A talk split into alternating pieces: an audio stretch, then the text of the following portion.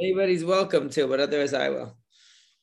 Um, okay, so we, so we said we, we read the story about the the uh, events at Har HaKarmel and uh, the aftermath of it, and now and now we see that um, Eliyahu he's a he's a very stoic person, and uh, and he he also he perceives things in a very idealistic way. In a certain sense, you could say he's naive as much as he is such a obviously a very principled uh, individual because he expects other people to be the way that he is, and uh, he's a he's a person of an ish emet.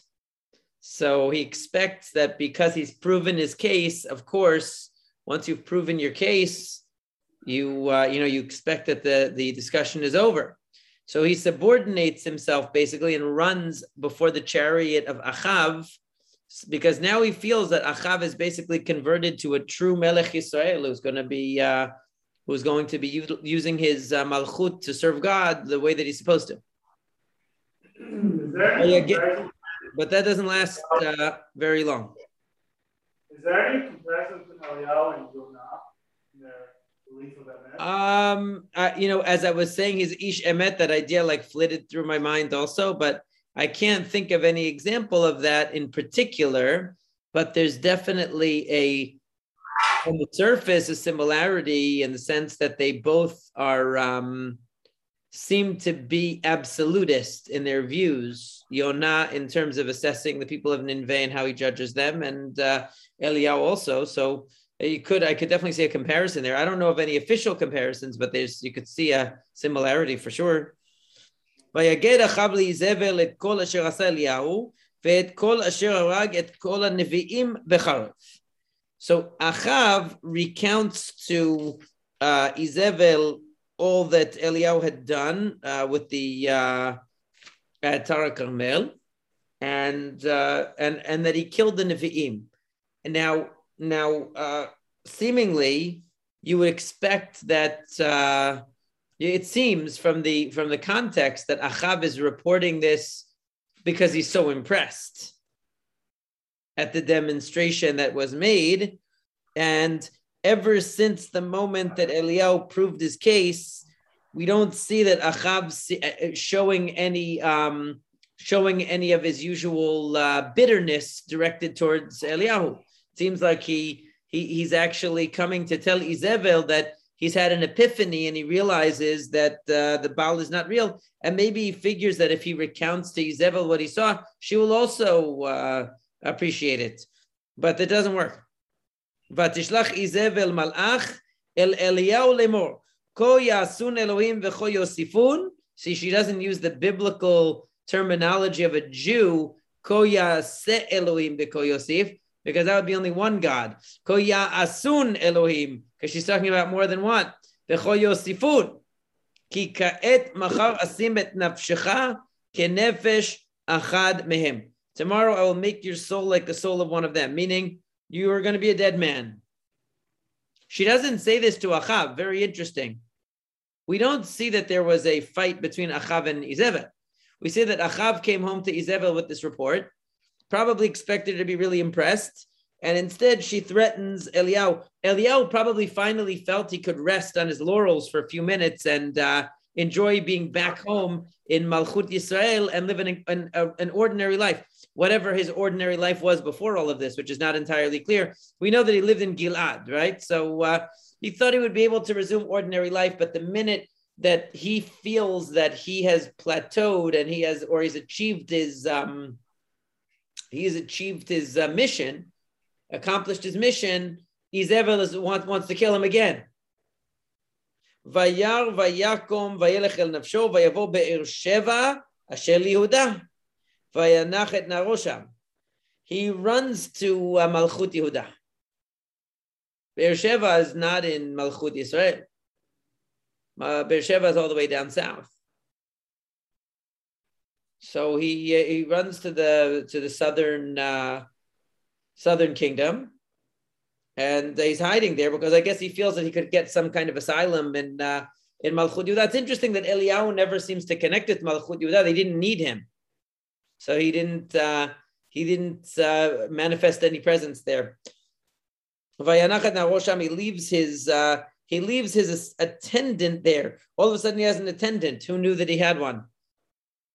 You know, it never gives us a complete picture of exactly how uh, he operates. So he goes to Beersheba first, apparently to escape from Izevel, and uh, and uh, then he um, then he leaves the uh, Nar there.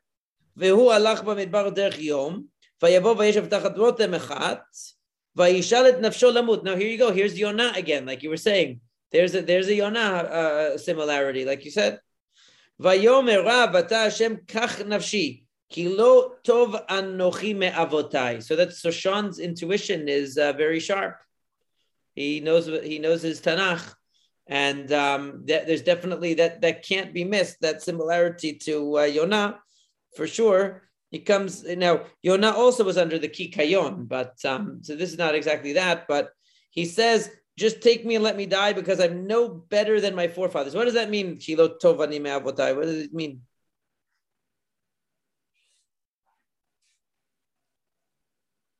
What what forefathers? We don't even know who the guy's forefathers are. We don't know anything about him. So who is he talking about?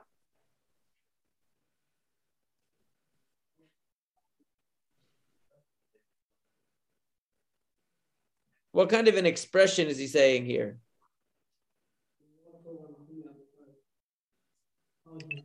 Wait, he's not referring to like Abraham, Isaac, and Yaakov. It doesn't seem like that. You know.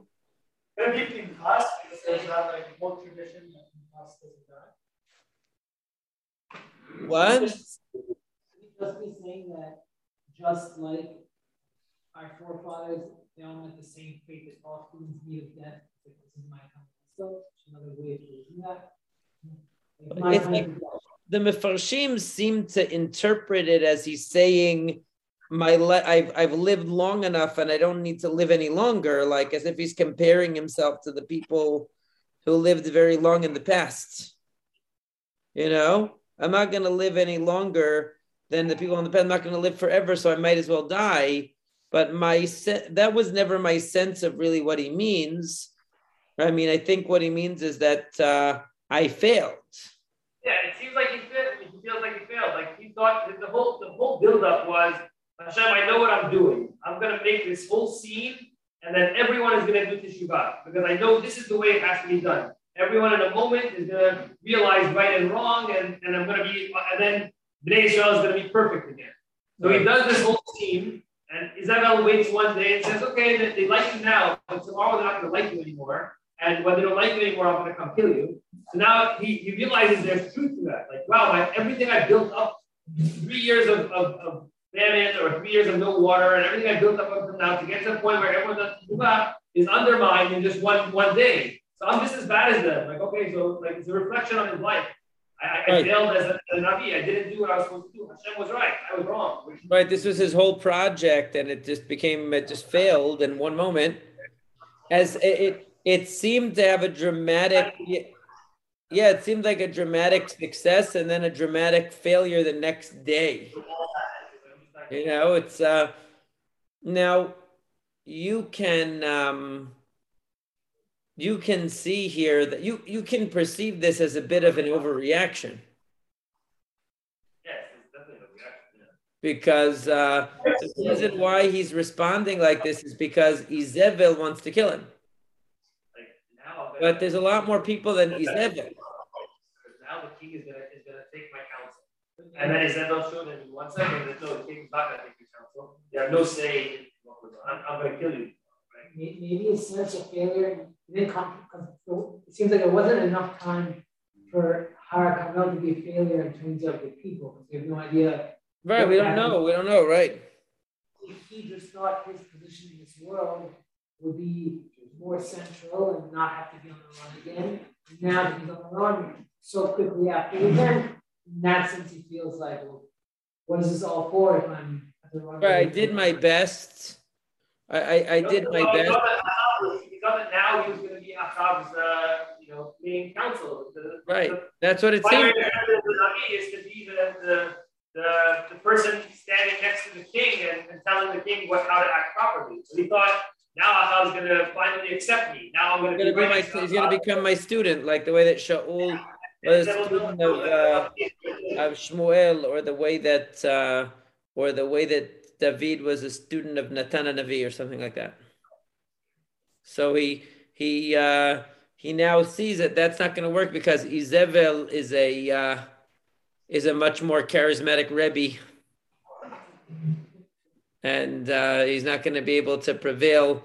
Even though Achav seemed like a receptive person in those moments, that's why it's so tragic.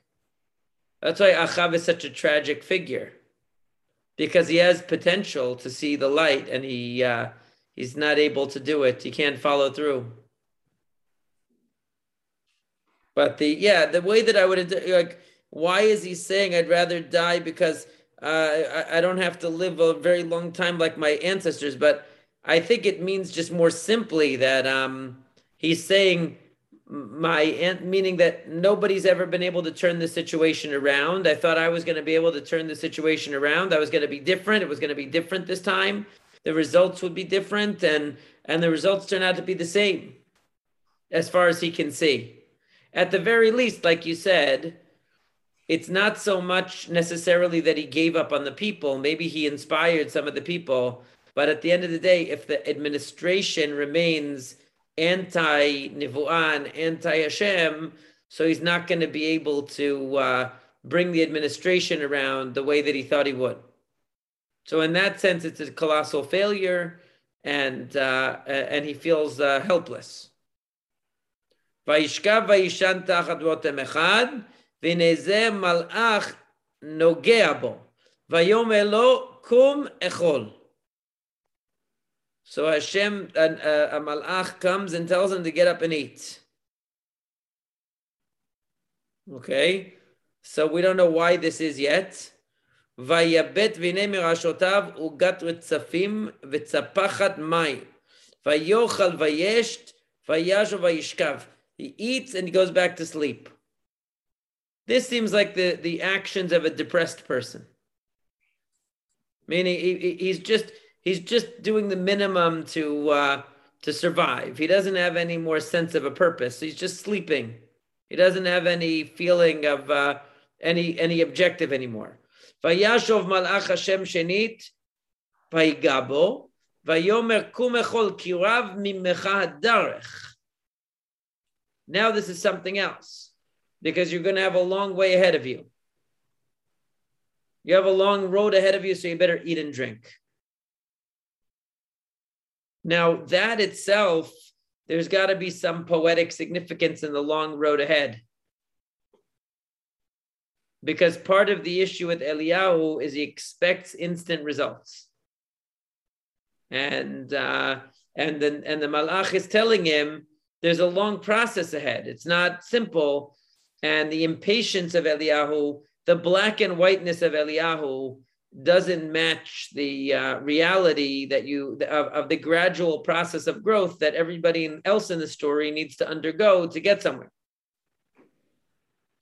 ויקום ויאכל וישתה, וילך בכוח אכילה היא ארבעים יום וארבעים לילה, עד הר האלוהים חורב. Now you can see something about the story. This is the kind of story in Tanakh that the Rambam would for sure say is just happening in a dream and not in reality, because he went to sleep and the Rambam would say that this is all happening in a dream. It doesn't really matter because the idea of what he's going to experience is still real, but some of the Mefarshim would interpret it as an actual 40 day, 40 night trip. Um, I'm, I'm pretty sure the Rambam would interpret this as happening in a prophetic vision.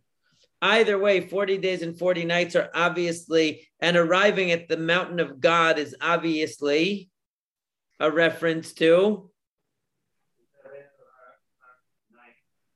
which person spent 40 days and 40 nights without eating or drinking? Moshe Rabbeinu are in the same, same place. Right, he's literally going to the same place as Moshe Rabbeinu. And doing the same thing of 40 days and 40 nights of not eating or drinking. Now, there were two times actually that Moshe Rabbeinu uh, uh, had that experience. There were two times that he spent 40 days and 40 nights on the mountain without eating or drinking. One was when he received the Torah, and the other one was where he was praying for the forgiveness of the uh, Chet And these are two very different experiences, or so it would seem. Right?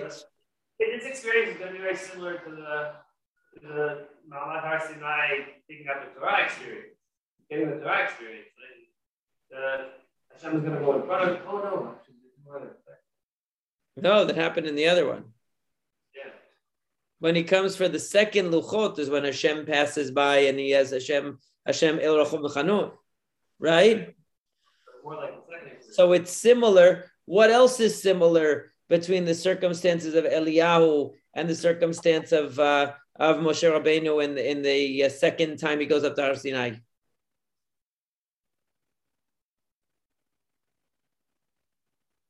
What about the precipitating cause? Remember, Moshe Rabbeinu came down from his 40 days and 40 nights on the mountain to re- receiving the Torah to find that the Jews were worshiping Egel HaZahav. And because they're worshiping Egel HaZahav, first he corrected their sin, meaning he he first made them burn the Egel and drink it and uh, and you know kill all the people who were actively involved in it and all of that. And then he went back up to the mountain to pray for forgiveness for them. So could there be a lesson here to Eliyahu? Instead of anger directed at your frustration at what you didn't achieve, maybe you should be focusing on the people that you that just you know you just had a, a great intervention similar to Moshe Rabbeinu breaking them away from the avodah zarah. Maybe your role right now should be the healing of the people from the uh, avodah zarah, not focusing on the uh, not focusing on your frustration, the area of your frustration that you you didn't get into the court of, of.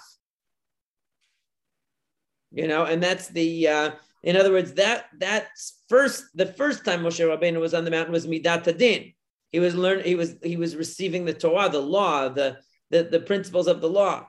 And when he came down and he saw that the Jewish people had strayed from the covenant, he he responded very, you know, in he broke the luchot and he corrected the behavior and he punished the criminals and so on. And then he went back up the second time. That was midat rachamim to try to get the second luchot from Hashem and to renew the the, the brit. And really, really, what uh, Eliyahu and Navi should be doing is something along those lines. You would think.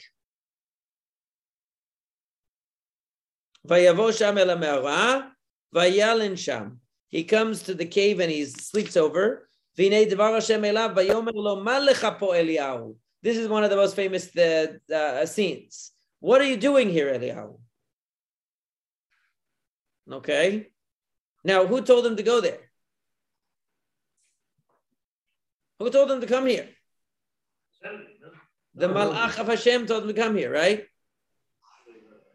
Because I said you have a long trip, you're going to go to the Chorev so why is he asking, what are you doing here? Why is he asking, what are you doing here if really uh, he sent him there? What's the answer? Daniel found another uh, um, uh, similarity to Yonah. Yeah. Uh, at the bottom of the bottom of the ship, he says, "Malach Yodam." Oh, true. Yeah. That's good. Yeah. There's definitely some, there's definitely a, and, and we know that Yonah was also a Navi that was about the Midat HaDin. And he didn't want the Midat Rachamim. Right? So, so there's definitely a similarity.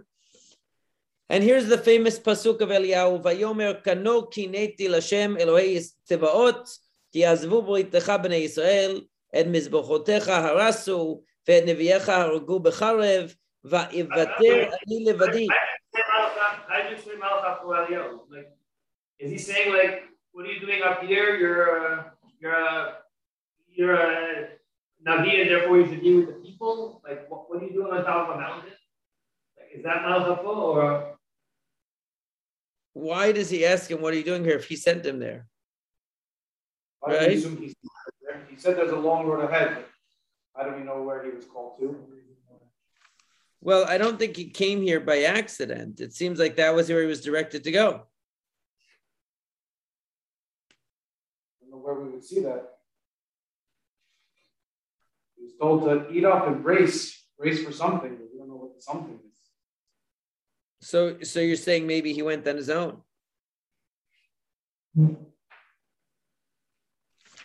It could be that he had the intent to go there, and the malach said, "Okay, so eat some food so you can go there." But either way, there are two significations, I think, to going to Har Sinai after 40 days and 40 nights of not eating. One could be a remez to the first experience of Moshe Rabbeinu. One could be a, a remez to the second.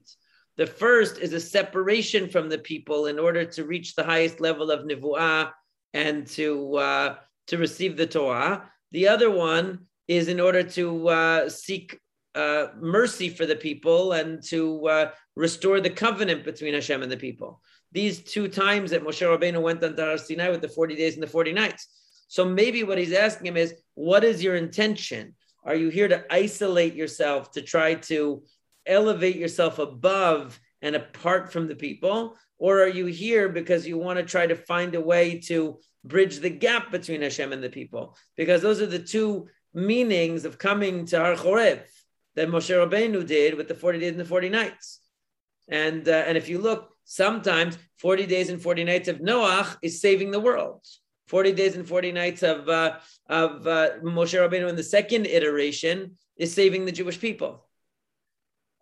So, but if you're, but you know, that that's the question. But the first 40 days and 40 nights, of course, was just a sort of ivory tower thing where he was separating from the distractions of the people in order to attain the highest level of knowledge of God. So which one of these those things is, is your intention? And then he gives the list. He says, I've been very zealous for Hashem because they the Jewish people abandoned your covenant and they destroyed your mizbachot and they killed your prophets, and I'm the only one left. And now they want to kill me too. Hashem does not respond to this. Right? He doesn't respond to it. And we know that there's a very, very famous, um, there's a very, very famous uh, chazal about this. Probably everyone's heard it before. Very famous chazal that they said that when when when Eliyahu said, "Kano kineti lashem Elohei tzivaot," Hashem said, "Were you zealous for me or for you?" And then he said, because they've abandoned your covenant. And Hashem said, Was it my covenant that you were worried about or your covenant? And then he said, And they've destroyed your altars. And Hashem said, Were they my altars you're worried about or your altars? In other words, the question is Is Eliyahu more concerned about his own success or failure or legacy or, or whatever it is, accomplishment, than he is really about Kiddush Hashem? Because if he were really concerned fully about Kiddush Hashem, would he have been, uh, would he have taken this, the, the approach that he did of it being all or nothing as far as he was concerned? And so now Hashem gives him the famous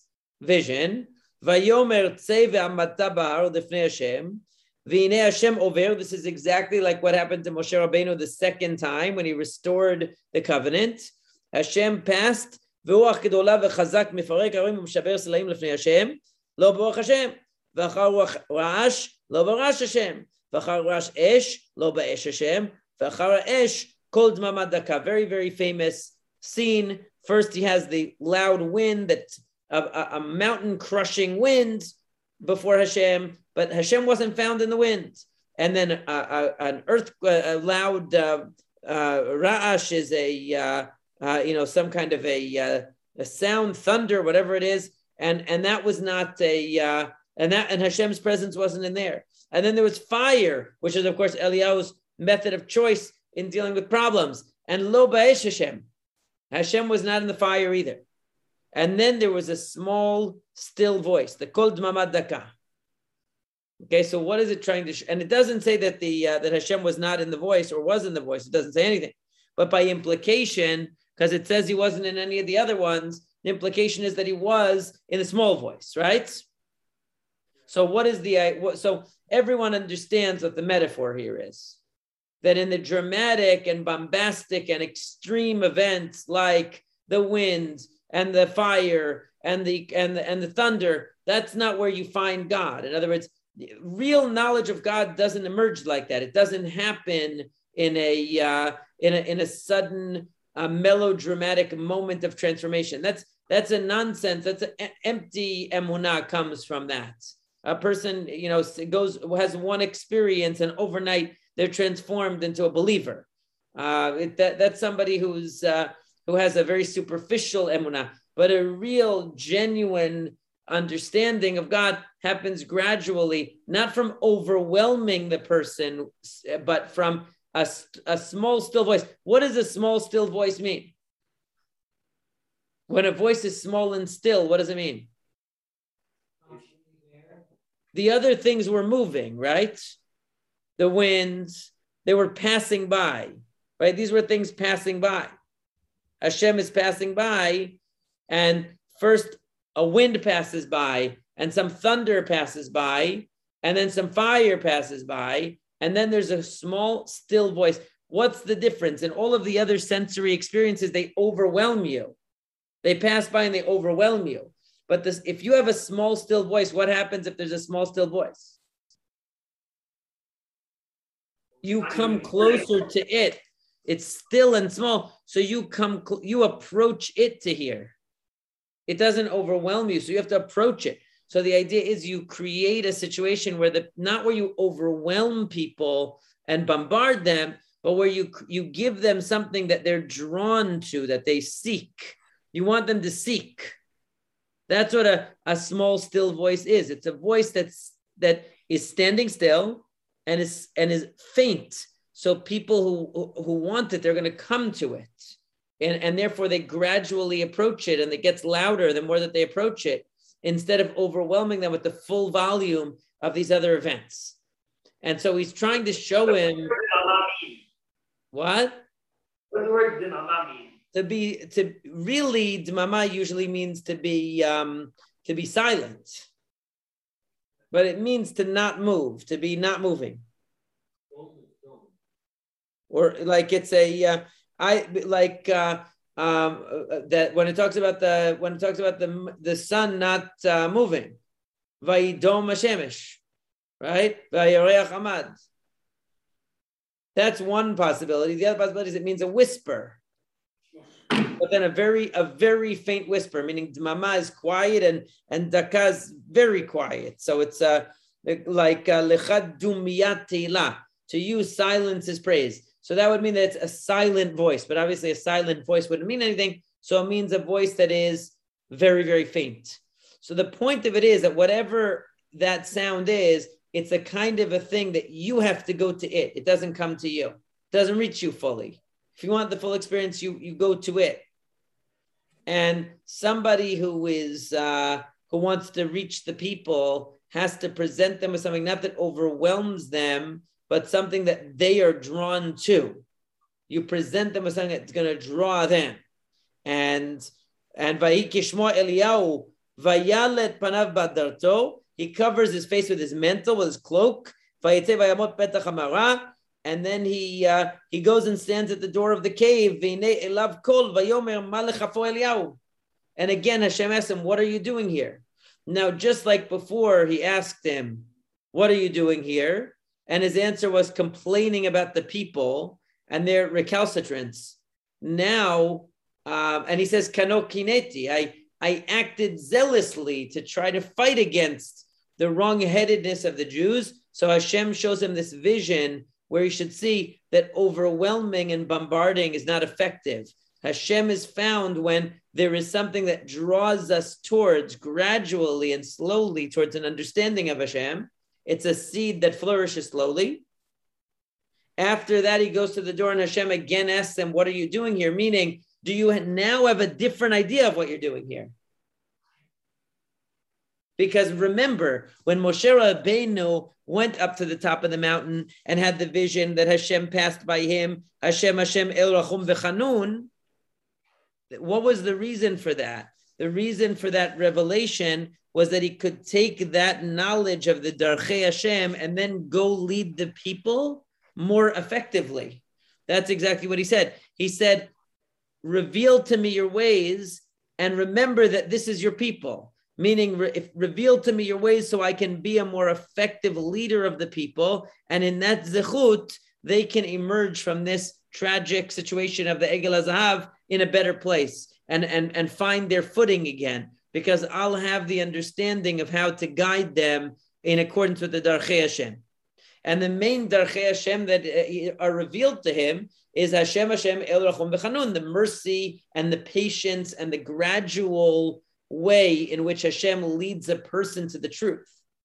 And so, with Moshe Rabbeinu understanding that, when he goes back to the people, he can say, "Yes, you failed. Yes, it's not okay that what you did. It was it was a deviation from the will of God. But there's a way to work back. There's a way to rebuild. There's a, it's not an all or nothing proposition. Yes. Um, is the I'm not sure maybe if you addressed this already, but is Eliyahu covering his face does it have the same meaning that it had in Moshe of not wanting to progress too much in speed knowledge, or it's a different meaning? Yeah, so it seems like um, it seems like a similar idea to Moshe. In other words, Eliyahu is behaving in a manner that's similar to Moshe Rabbeinu in a lot of different ways. Right? He's when when the revelation comes, he's before God, Eliyahu is very humble. He's a person, he always says, uh, Hashem Asher Amati Lefanav. It's just that it's not, it's insofar as God is concerned, Eliyahu recognizes that he is, uh, you know, that he has to cover his face when God's presence is revealed because he, he has a genuine humility relative to God. The problem is when he deals with the people, he doesn't have any tolerance for them. And the reason why is because he sees things so clearly that he doesn't have the ability to understand how people can be resistant to the message of truth and not transform their lives in an instant the way that he would. That's the problem. So when so when Hashem says, "Now what are you doing here?" Vayomer kano kineti lashem Elohei tzevaot כי עזבו בריתך בני ישראל, את מזבחותיך הרסו, ואת נביאיך הרגו בחרב, ויוותר אני לבדי, ויבקשו את נפשי לקחתה. So basically cut and pasted the previous pasuk right here again, literally word for word. He repeats the exact same thing he said before, which means what? Hasn't changed at all. It, it, it didn't affect him. The Nevuah didn't affect him. It didn't change his perspective on the situation at all. Yes. Uh, I'm not really sure if I believe this. I'm just trying to play devil's advocate to see if there's something on the other side.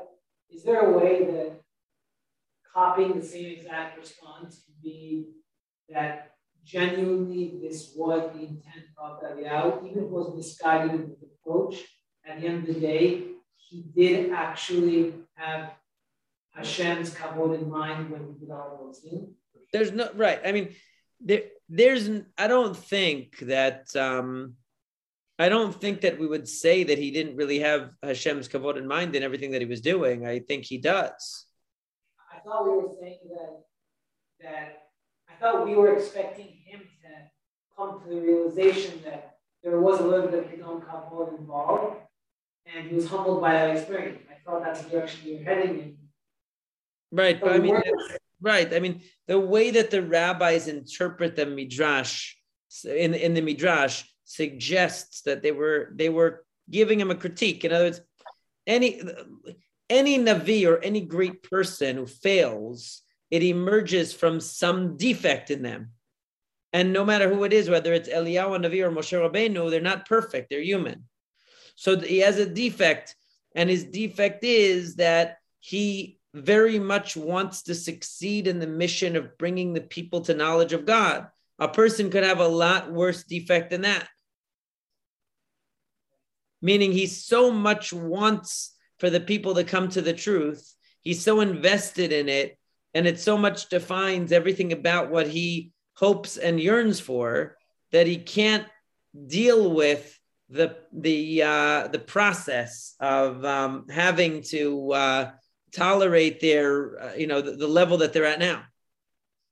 It, it's it's a it's a defect in a shevach. It's like you you can't really you know you can't we we don't have the ability to uh, sit in in judgment of a person who's an, a navi because a navi is an extremely high level person.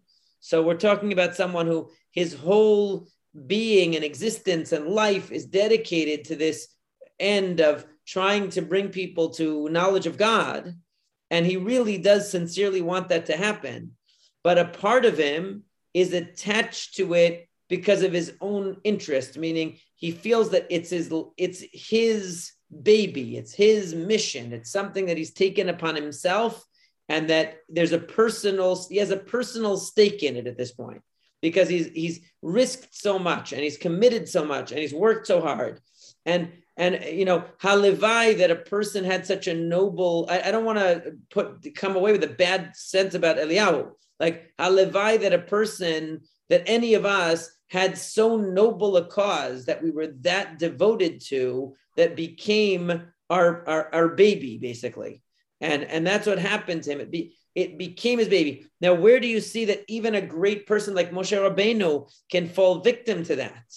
Because look at what happened on. Uh, look, what? We just learned the same thing this morning. Moshe Rabbeinu, the first time he goes, he fails. It's not about the Navi. It's about Hashem. Right. He has to represent Hashem. Right. I mean, yeah, but there. Like, shine. This is like I was opportunity to say, okay, I get it. It's not about me. His, his, his line should be the exact opposite of what he said before. But the fact that he says the same thing again, says, okay, he didn't get it. He can't be a Navi anymore. It's, right. It's, just right. about you, yeah, you have those noble thoughts in mind, but you're not you're not spreading God's message, you're spreading your message. Right. I wouldn't go that far. See, I think that's that might be going too far. I wouldn't say he's not really trying to promote knowledge of God and that he's some like egotist or something. But look, even Moshe Rabbeinu at the uh, the dedication of the Mishkan. When he gets angry at, uh, he gets angry at the, the sons of Aaron, Elazar and Itamar, and he says, you know, why did you not eat the korbanot and why did you burn it? And, you know, and then Aaron intervenes and says, oh, you know, we, what, what wouldn't have been right and all that. And then Moshe is satisfied with that. Or when they come back from Milchemet Midian and they brought the women back, they didn't kill the women, and Moshe gets angry the t- or the time that you know that he gets angry when they're you know when he loses the chance to go into Eretz Yisrael. Each time Moshe Rabbeinu gets angry, it's a very similar thing. The, the, the dedication of the Mishkan, yes, it was supposed to be perfect. It was supposed to be the ultimate, uh, you know, the, the moment, the moment that we've been waiting for. Not only that Moshe Rabbeinu has been waiting for, but that since the times of the Avot, the idea of Vishachanti betocham, is is is the is such an a significant idea in the destiny of the Jewish people, and it got ruined because you know the, the things got messed up, and Nadav and Avihu died, and then Elazar and Itamar didn't follow the right procedure, and and Moshe Rabbeinu he, he could justify if you asked him why did you go, get so upset he would have given you an answer like, well, because you know the kivod shamayim was really compromised, and this wasn't supposed to be the way that the Shekhinah is revealed to Am Yisrael in an improper way. Or he would say, you know, by the Midyan, Milchemet Midyan, they didn't understand that this is not a Milchemet Kibush to conquer Midyan. This was a Milchama because of the Chilul Hashem that happened with the women of Midyan. It had to be a certain way. He could give you a, a, a reason, a spiritual theological, intellectual reason for why he was upset, for why it was not the right thing. But the anger that he felt in that moment and that that colored his response showed that part of it was a personal disappointment. I was supposed to make this happen. I expected this to go a certain way, and it didn't go that way. And I'm upset because, yes, he wanted the right thing. He wanted the Milchemet Midyan to be carried out properly. He wanted the Mishkan to be dedicated properly for the right reasons, but he he he got invested personally in it. And when you get invested personally, you get really upset it will be like a wedding planner, okay? A wedding planner, it's not really their wedding, right? So you would think that they wouldn't really get emotional about running the wedding or managing the wedding because it's not their uh, it's not their wedding. But because it's their job, they do get upset. Right? They do get frustrated and upset when things are not going well because it reflects on them. And this is their job. Now, really, now, if you ask them, why are you getting upset? Chill out. They'll say, well, you know, Tom and Mary's wedding is getting ruined because of this and that. Right? They're not going to say it's because they personally are feel upset that they're failing in their task. They're going to say it's because the wedding of the bride and groom is not going well. But they do have the difference between a person who is dis, who is totally only there for the sake of the ultimate goal and the person who has uh, some personal investment of their ego in the process is the emotional aspect that Eliyahu gets angry and he gets frustrated, or Moshe Rabbeinu gets angry and frustrated. He doesn't just see it as uh, a, a missing of the mark. We didn't achieve the goal. It's a it's a chilul Hashem. It's a concern that needs to be addressed quickly and taken seriously. What is the right way to fix it? What is the right way to to approach it? He's not taking the approach of the individual who is um, totally objective. There is a bit of subjective interest. I wouldn't say, oh, he only cares about himself. He doesn't really care about the objective. No, he definitely does. Just like the wedding planner person wants the, the couple to have a good wedding. That's why they're doing that. They like to give people the enjoyment of having a beautiful wedding. But they feel also that if things don't go well, it reflects on them. They're subjectively concerned. And that's what Eliyahu is. And the point is that that bit of subjective passion is coloring his ability to do what's right. Because if he didn't have that subjective self frustration, he would be able to rechart a course to try to see, okay, what's my next move in bringing Am Yisrael back to Hashem? What should I do now? Should I wait a while and lay low a while and then come back and try this? And maybe I'll try, you know, I noticed that, he, he could have tried to recalibrate, but because he was not 100% only about the objective, there was a percentage of it that was personal frustration and feeling of failure.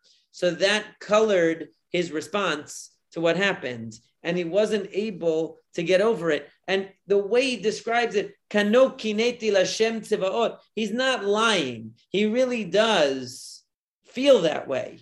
But the midrash is telling you that the defect in Eliyahu is that some percentage of it, I wouldn't say the majority, and I wouldn't even say a large amount, enough that it's holding him back from being an effective Navi. And sometimes when you're involved in something and you become personally invested, your ego becomes invested, you no longer are able to function at, at you know at your best. You're no longer able to function at your best anymore because you're because you've become compromised in your uh, your ability to see things objectively, and that's where he is, and that's why he gets fired basically, not fully because he does make a comeback a couple of times, but he gets uh, Hashem says to him, yeah. So ultimately, it's the defect that the Navi isn't able to get past the failure and continue with the mission. That's ultimately what is negative about this trait. That's why we. That's why it's being criticized because he's stopping in his tracks and not continuing. Yeah, because he it, for any ordinary person to have that, it's something you work on in your personality to become more lishma you know, but for a Navi or a leader, when a leader or a Navi becomes too personally uh, invested in, in a particular thing, or even a, even an ordinary leader that's not a Navi, but especially a Navi, then their decisions are no longer going to be made with a fully objective eye to what is good for the people or what method is good because maybe that's going to take too long. I'm not going to feel. It's like it says about Yoshua bin Nun. The only bad thing they say in Chazal about Yoshua bin Nun is that he dragged out the process of uh, of conquering the land so he wouldn't die because he knew that as soon as the land was conquered, there was time for him to die. So he stretched it out so he wouldn't die. And he was criticized for that, meaning that it became a personal thing that he was working on. If you asked him, he would have said, Oh, you know, we're doing it gradually, making sure all the I's are dotted, all of the T's are crossed, everything is done the right way, gradual, don't, you know, but the Chazal are saying that he had an, a personal motive too. And that personal motive affected him, and he wasn't as, he wasn't, he didn't accomplish things as completely. They say the opposite about Moshe Rabbeinu, he could have told it down, and he didn't. Right. That's exactly it. The milchet, right? It, it, it, they, yeah. It says the people didn't want to go. Vayimasru. They, they, they didn't want to go out to the war because they knew it was the last battle under Moshe Rabbeinu. They didn't want to go fast because they didn't want to lose Moshe Rabbeinu.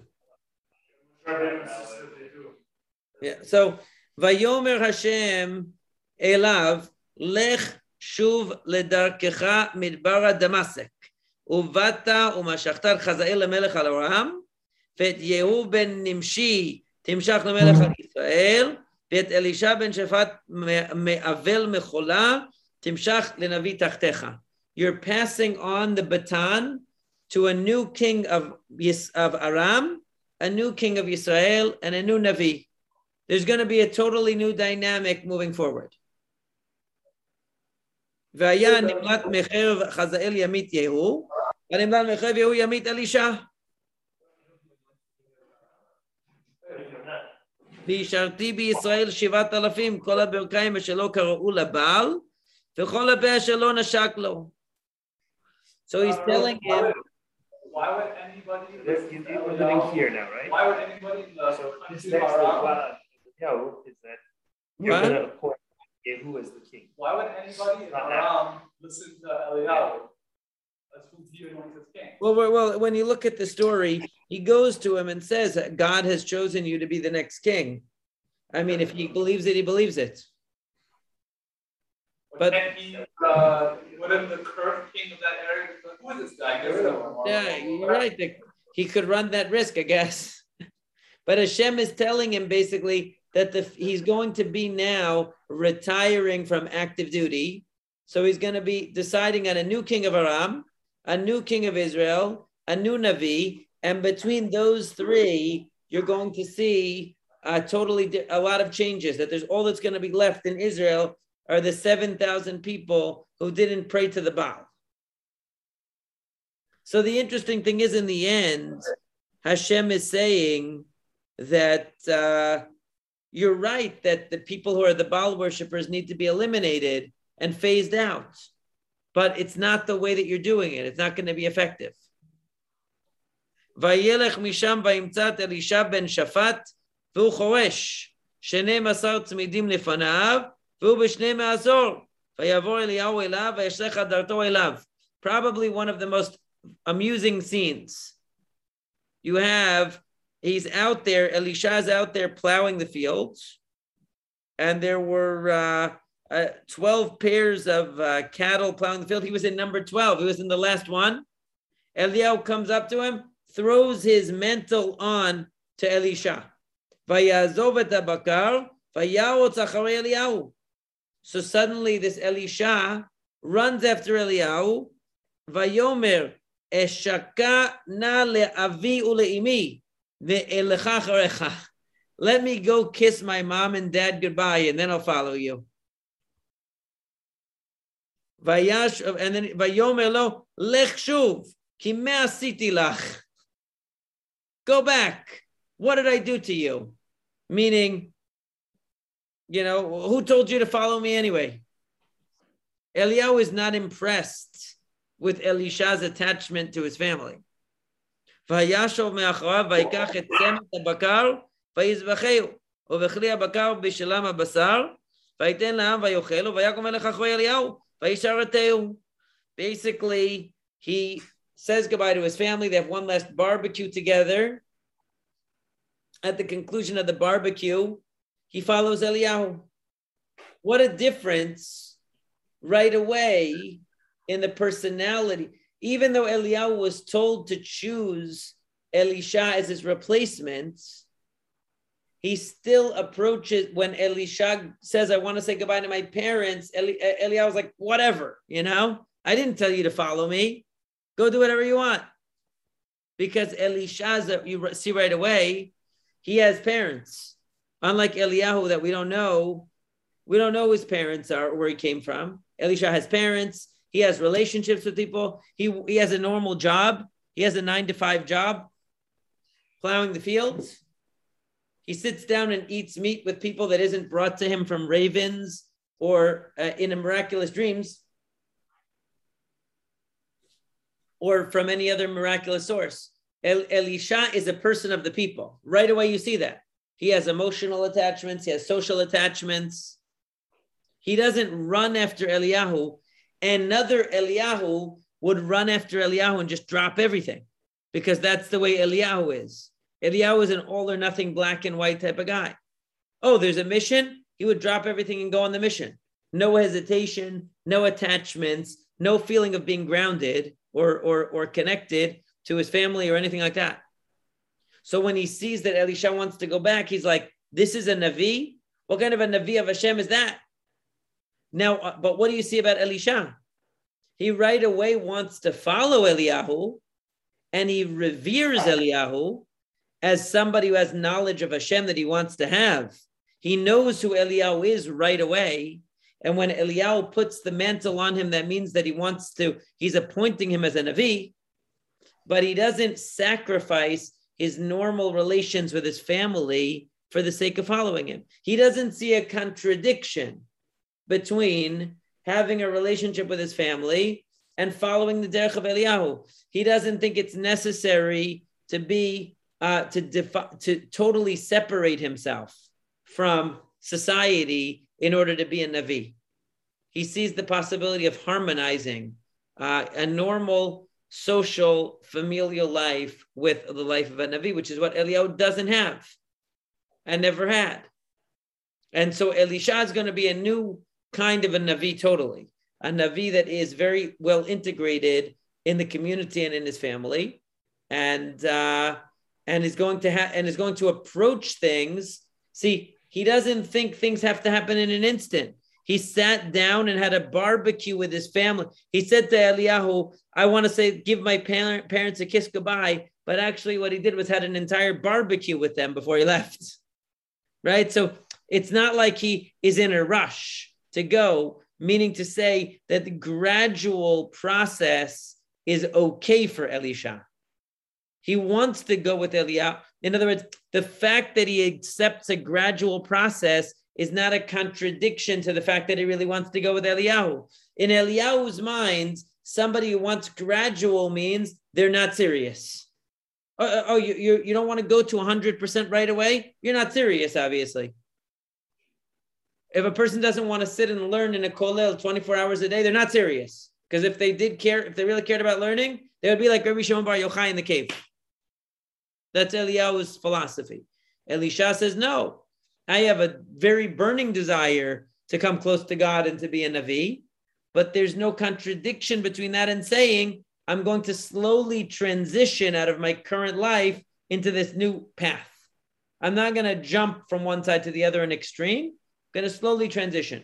You can imagine Eliyahu saying, Why are you hopping on both sides of the fence? You're just like those Baal people. You're saying you want to just be a part of this group that that that sits in the field and and harvests and eats barbecues, or you want to come with me? You can't have it both ways, says Eliyahu. But the answer is that there is a possibility of gradual transition, and there's a possibility of existing in the social framework and having relationships and interacting, and yet being a navi at the same time.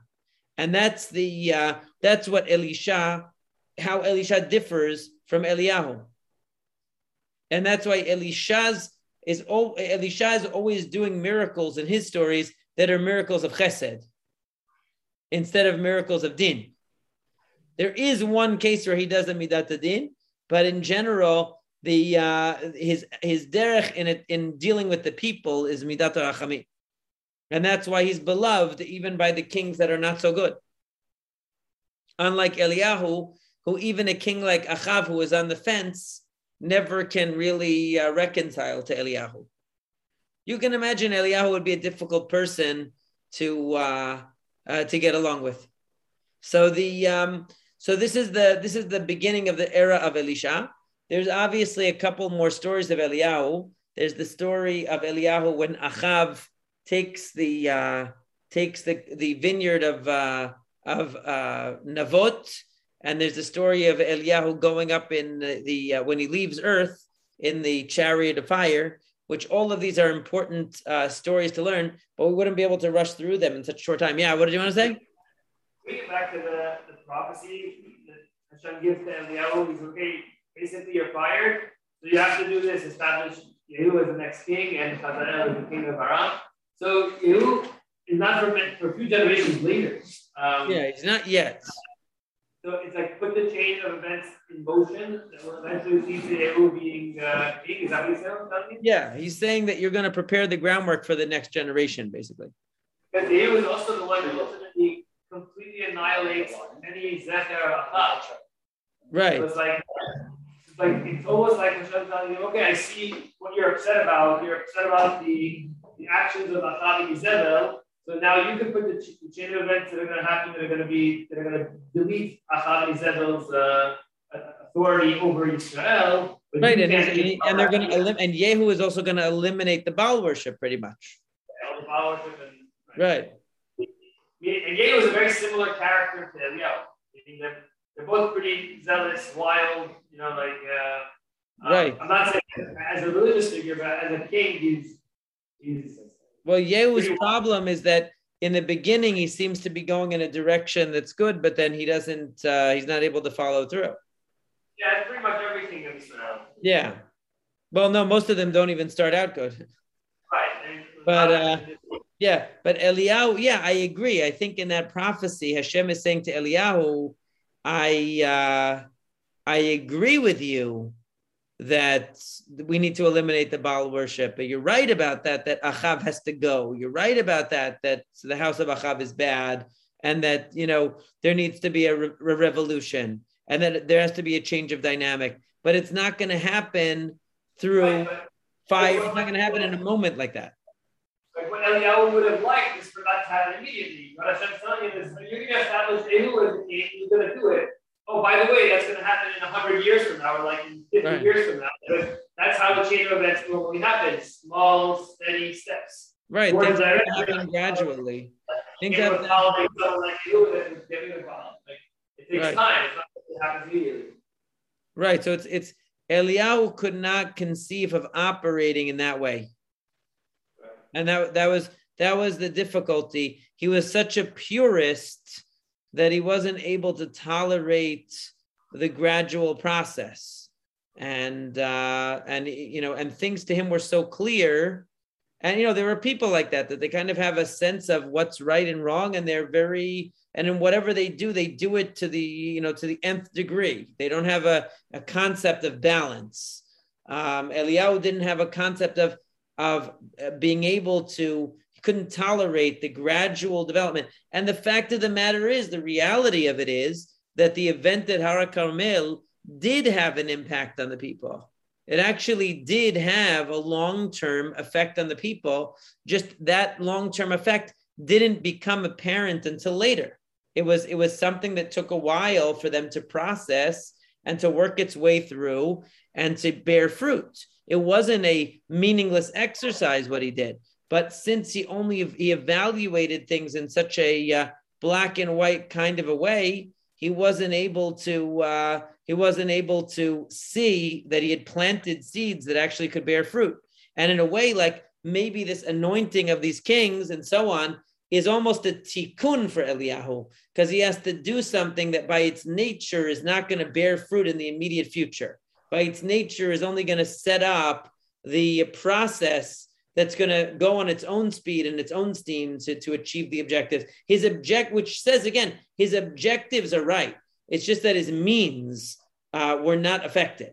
His means weren't effective, and they were driven by his subjective, uh, you know, a subjective interest for an immediate result. That was that was the problem. Rabbi, in our description of Elisha, he does seem to have an alarming amount of the same zealousness and quick to make decisions that Eliyahu does.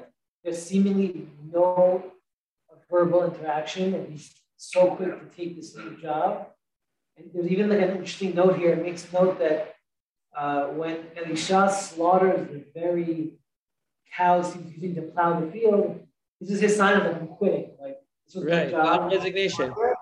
I'm done. I'm slaughtering the cows. We eat it now, and I'm, I'm all aboard this new thing. It Right. seems only through Eliyahu's lens, who has a super high standard of, oh, you want to kiss your parents, like what's up? Only through his, comparing to him, he might seem a little more, more reserved. But any of us, he just give up his whole life. Yeah, but I- I, I think there's a. I think that um, my assumption is when I read the story, Elisha, his encounter with Eliyahu is not coming out of nowhere because obviously, if Elisha was worthy of being a navi, following the footsteps of Eliyahu, he was already on the brink of that level, and he might have even had an inkling or had a prophetic uh, uh, foreknowledge that that Eliyahu was going to come because I don't think he just would have known from Eliyahu throwing his mantle on him. Oh, all of a sudden I'm supposed to. It's like uh, how re- it- it's not like a, a Yoda training uh, Luke Skywalker situation where you know Luke Skywalker doesn't even realize that he has the ability to use the Force. It's not. I think that Elisha is um, is is someone who is on the brink of being a navi or is already uh, a navi and is is is aware that the possibility that uh, of the possibility that Eliyahu would come and mentor him. And so it's not coming out of left field because otherwise, what a guy throws his cloak on you, and five minutes later you quit your job and you follow him. I mean, that would be that would be pretty wild. It seems like he was primed for that already. Can we assume from this interaction that they had some sort of familiarity, that he knew who he was? So he knew who he was. He definitely knew who he was. That I think that's clear.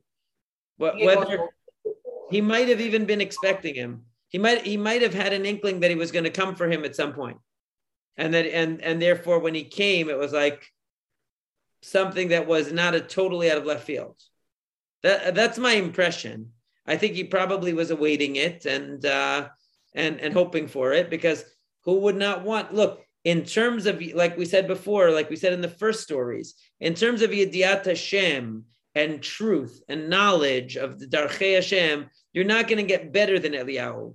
Where he's missing is the ability to have midat rachamim and midat erech apayim to gradually guide the people towards Yediat Hashem. He doesn't have that. He doesn't have the tchuna of Moshe Rabbeinu, which was the sensitivity to the people's limitations and the people's resistances and the people's conflicts, and therefore a willingness to work with them to slowly move them towards a very elusive level. He had high expectations of himself and high ex, and as you can see, and and therefore commensurately high expectations of other people that w- don't match everybody's character because not everyone is going to drop everything and uh, follow what they see as the truth at the at the turn of you know on a dime like that. Not everybody is capable of that and and and most people are not most people are not capable of having a single insight and changing their life.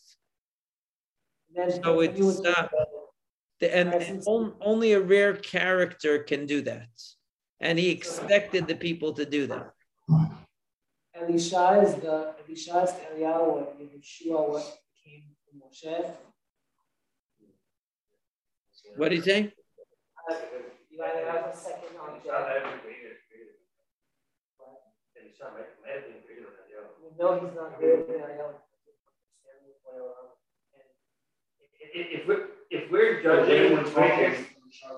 if we're judging, before Rabbi, you you said that great, the, the greater the Navi, the more miracles he can, he can perform, correct? right So can we get into that, that Elisha can do double the amount of miracles in, in the hour well the chazal say i mean the, the the chazal say that elisha did you know resurrected more people than eliyahu so therefore he was you know he had pi shnayim meruchacha he, had, he asked for double of the ruach of eliyahu and eliyahu was like that's a very hard thing to ask But he got it. but he got it. So he built on what Eliyahu had, and uh, and and took it to a new level by integrating it basically what he did was he took the kind of Moshe Rabbeinu qualities of Eliyahu and had his own kind of Aharon type qualities that he was able to integrate them with and synthesize them. So he was able to have simultaneously the kind of breadth of vision of Eliyahu,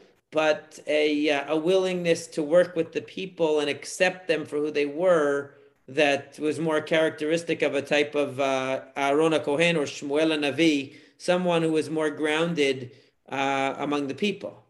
And that's the uh, look, Eliyahu is um, a type of person, like I think you said once when we were in Israel, the guy who used to yell by the kotel, the guy was crying and yelling. And, you know, in the beginning for all of us, it was hard to pray because he was very noisy. But eventually, a couple of you commented, you know what? You need a person like that to be there. Like there's a there's a need for a person like that to be there to remind you that you know the rest of us are kind of indifferent to the Churban Beit Hamikdash, and this guy's wailing all the time. Literally, you know, you can't get away from it. So in the same way, as much as Eliyahu wasn't the most effective educator of the people, he was a person that we needed to see because you need to see that that type of a person of truth can exist. And that type of person of truth does, you know, reflect a certain ideal in terms of personal development. It's just not an idea. In other words, if you want to be honest, in a perfect world, people would be the way Eliyahu wanted them to be. They would be willing to follow the truth on the at the drop of a hat wherever it led and not have any attachment or resistance or conflict about it at all. But in a real, in the real world in which we live, Eliyahu is not going to be able to uh, impact most people. Elisha will be able to, because most people are not actually like that. But wouldn't it be a shame if we didn't have a person like Eliyahu to remind us what that ideal actually is? Because maybe we can aspire to that, and maybe that's why. And and I'm not. I'm just saying this as a maybe I don't know. Maybe that's why Eliyahu is associated with the Geulah.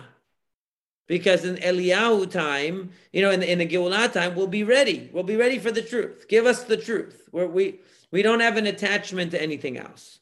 And that's why it also says in the, you know, the Zohar says, not, I usually don't quote uh, Kabbalistic things because uh, I don't understand that much Kabbalah, but the Zohar talks about, or, you know, the Kabbalah talks about in the times of the Mashiach, the, everyone always quotes this that the halacha will follow Beit Shammai instead of Beit Hillel. And earlier we said that uh, the reason why Beit Hillel was favored over Beit Shammai was because Beit Hillel were, were was were were people that were loved and and warm and and they got along with everybody and they were humble and they they were sweet and endearing and all that so they made the torah more accessible and more palatable even though they might not have had the truth all the time Beit Shammai had the truth. They were closer to the truth. But Beit Hillel, they were the ones that were more reached out to the people and were accessible to the people. So the halacha followed Beit Hillel. So maybe the idea of halacha following Beit Shammai is the same as the idea of Eliyahu Navi coming. That you know he does epitomize a certain ideal, halevai that we could be like Eliyahu Navi, and whenever we saw the truth, we could let go of whatever's holding us back and embrace the truth and not have any and not have to look back. That that that would be pretty amazing. That's it's just that. The question is, does Hashem want that? Like, is that the, no. is that the type of person Hashem wants? I don't know what I don't know what that would mean, but like, yeah. Hashem is constantly rejecting people like that. Like it doesn't work. We have to do in this world what works. Right. Not, but, right. Not so the thing is, the thing is, if a person, a person has free choice, so in in theory, I think we could agree in theory, let's say, with Eliyahu, that in a perfect world, in an ideal situation, when I see the truth, I should follow the truth. And if I see that the, that what I'm doing is in conflict with the truth, I should do what's right. What? If we're gonna think in terms of theory, okay, yeah, ideally we can all be perfect, but, but we're not. We, we live in a perfect world then also there's a bunch of criticism with us as people that we aren't able to take the message out and take it away to be heard. Ariel didn't leave because he wasn't taken away the way he was because he was wrong. So it wasn't compatible with, with this world. Which makes it wrong. Which maybe for us also. Yeah. We should read the message and be like, why are we the kind of people that, that wouldn't be receptible to Eliyahu's message if it is the truth? We need to learn on an individual basis how to become the kind of people that can be receptive to that kind of Don't, don't try to point the finger. Toward him. It's, you're, it's true, but it's, set- It's it's not a just the teacher's wrong and, and all the kids are right. The, the, the teacher is, Yeah. the teacher, yeah, the teachers are wrong, but But he's using the, it. the, the teacher is not, So he's not, the teacher is Hashem, Teacher, right? yeah. No, and, and Hashem, like, look, like the Rambam says, Hashem took the people in a roundabout way to come to the desert, to come to Eretz Israel, right? In Beshalach, it says uh, that he didn't take them uh, uh, directly because they would see war and they would go back. And the Rambam says that that teaches you a principle about how Hashem deals with people in general. That he takes things gradually. He takes you roundabout. He takes you the way that you can handle it. Right? That's that that's erech apayim. But a person who can live in line with emet is the highest level person. In other words, the less we have to compromise on our on our commitment to truth, the higher level we are. There's the, the, the there's a difference between saying what is the ideal way for a person to live and what is realistically what we can expect from people and how we should treat them. And what's realistic about how we we inter, how we relate to people and treat them is that it should be gradual and with erech apayim, v'rav chesed, and all of that. But when it comes to the ultimate ideal, it should be to live by the truth to the extent we can, and we battle with ourselves to try to become as authentic in our in our way of life as we possibly can. So Eliyahu Navi is the person who achieved that level of authenticity and truthfulness in his life. The problem was he wasn't able to uh, bridge the gap between that and ordinary people. But I think it's good to have, just like it's good to have Hanina ben Dosa, who shows you an extreme of putting the, the spiritual and the intellectual above everything or having the stories about Rabbi Shimon Bar Yochai that lives in a cave for years learning Torah, not because everyone's going to do that, but because it's good to recognize that, yeah, there is, you know, f- total devotion to Hashem, like, is it would be the ideal for a human being. It's just not pra- it's not realistic because we're so far from that level. We have so many other attachments and conflicts and worries and responsibilities and so on and so forth that we can't we can't imagine doing that. But it's something that it's good to remind us of uh, you know what that level might look like. What uh, you know, what a Rabbi Shimon Bar Yochai, Rabbi Chanina ben Dosa, Moshe Rabbeinu, Avram Avinu, leaving everything behind. All of these people are people that we uh, can be inspired by to try to come closer to being, uh, you know, to, to living truthfully and and uh, and not compromising on our values more than than you know than is justified. I, I think it's I think that Eliyahu is a great. That's why Eliyahu is such a great figure in the tradition, despite his limitations. You know, and it's like uh, you hear about certain teachers also that are college professors that are the greatest geniuses as teachers, but they're the most they're so demanding that their students suffer being in their classes, you know, because they're so demanding, it's so extreme that like one of the famous ones is Rabbi Soloveitchik's son, Chaim Soloveitchik. He's known for that. He's known to be such an extreme demanding professor that like a woman was going into labor and he's like, sorry, you failed because you didn't hand in your paper on time. Okay? And and he said there's no rahmanut in, in academia. Okay? That's a little crazy. But the idea is that there that's like an Eliyahu Navi type of attitude. Meaning, you know, you it's it there there's a there's an absolute reality. You didn't live up to it. That's it. So I'm not saying that's how we should ever treat anybody else, and probably we shouldn't treat ourselves that way either, because we're not being realistic about where we are. But to try to teach ourselves to live in line with the truth to the extent of our ability is definitely a, uh, a goal. So, Bezrat Hashem. So I'll see you guys at uh, 9.30 your time. See you, Rabbi. Thank you. We're going to do a Q&A. I think so. Do you wanna, do you wanna, do us to gather up some questions beforehand, or you're good, uh, Whatever you want. No, whatever you want. It doesn't matter. Okay. We'll figure it out tonight. Okay. I'll see you guys later. I I Yeah. I I, I wish we had done more agadot. Those were fun.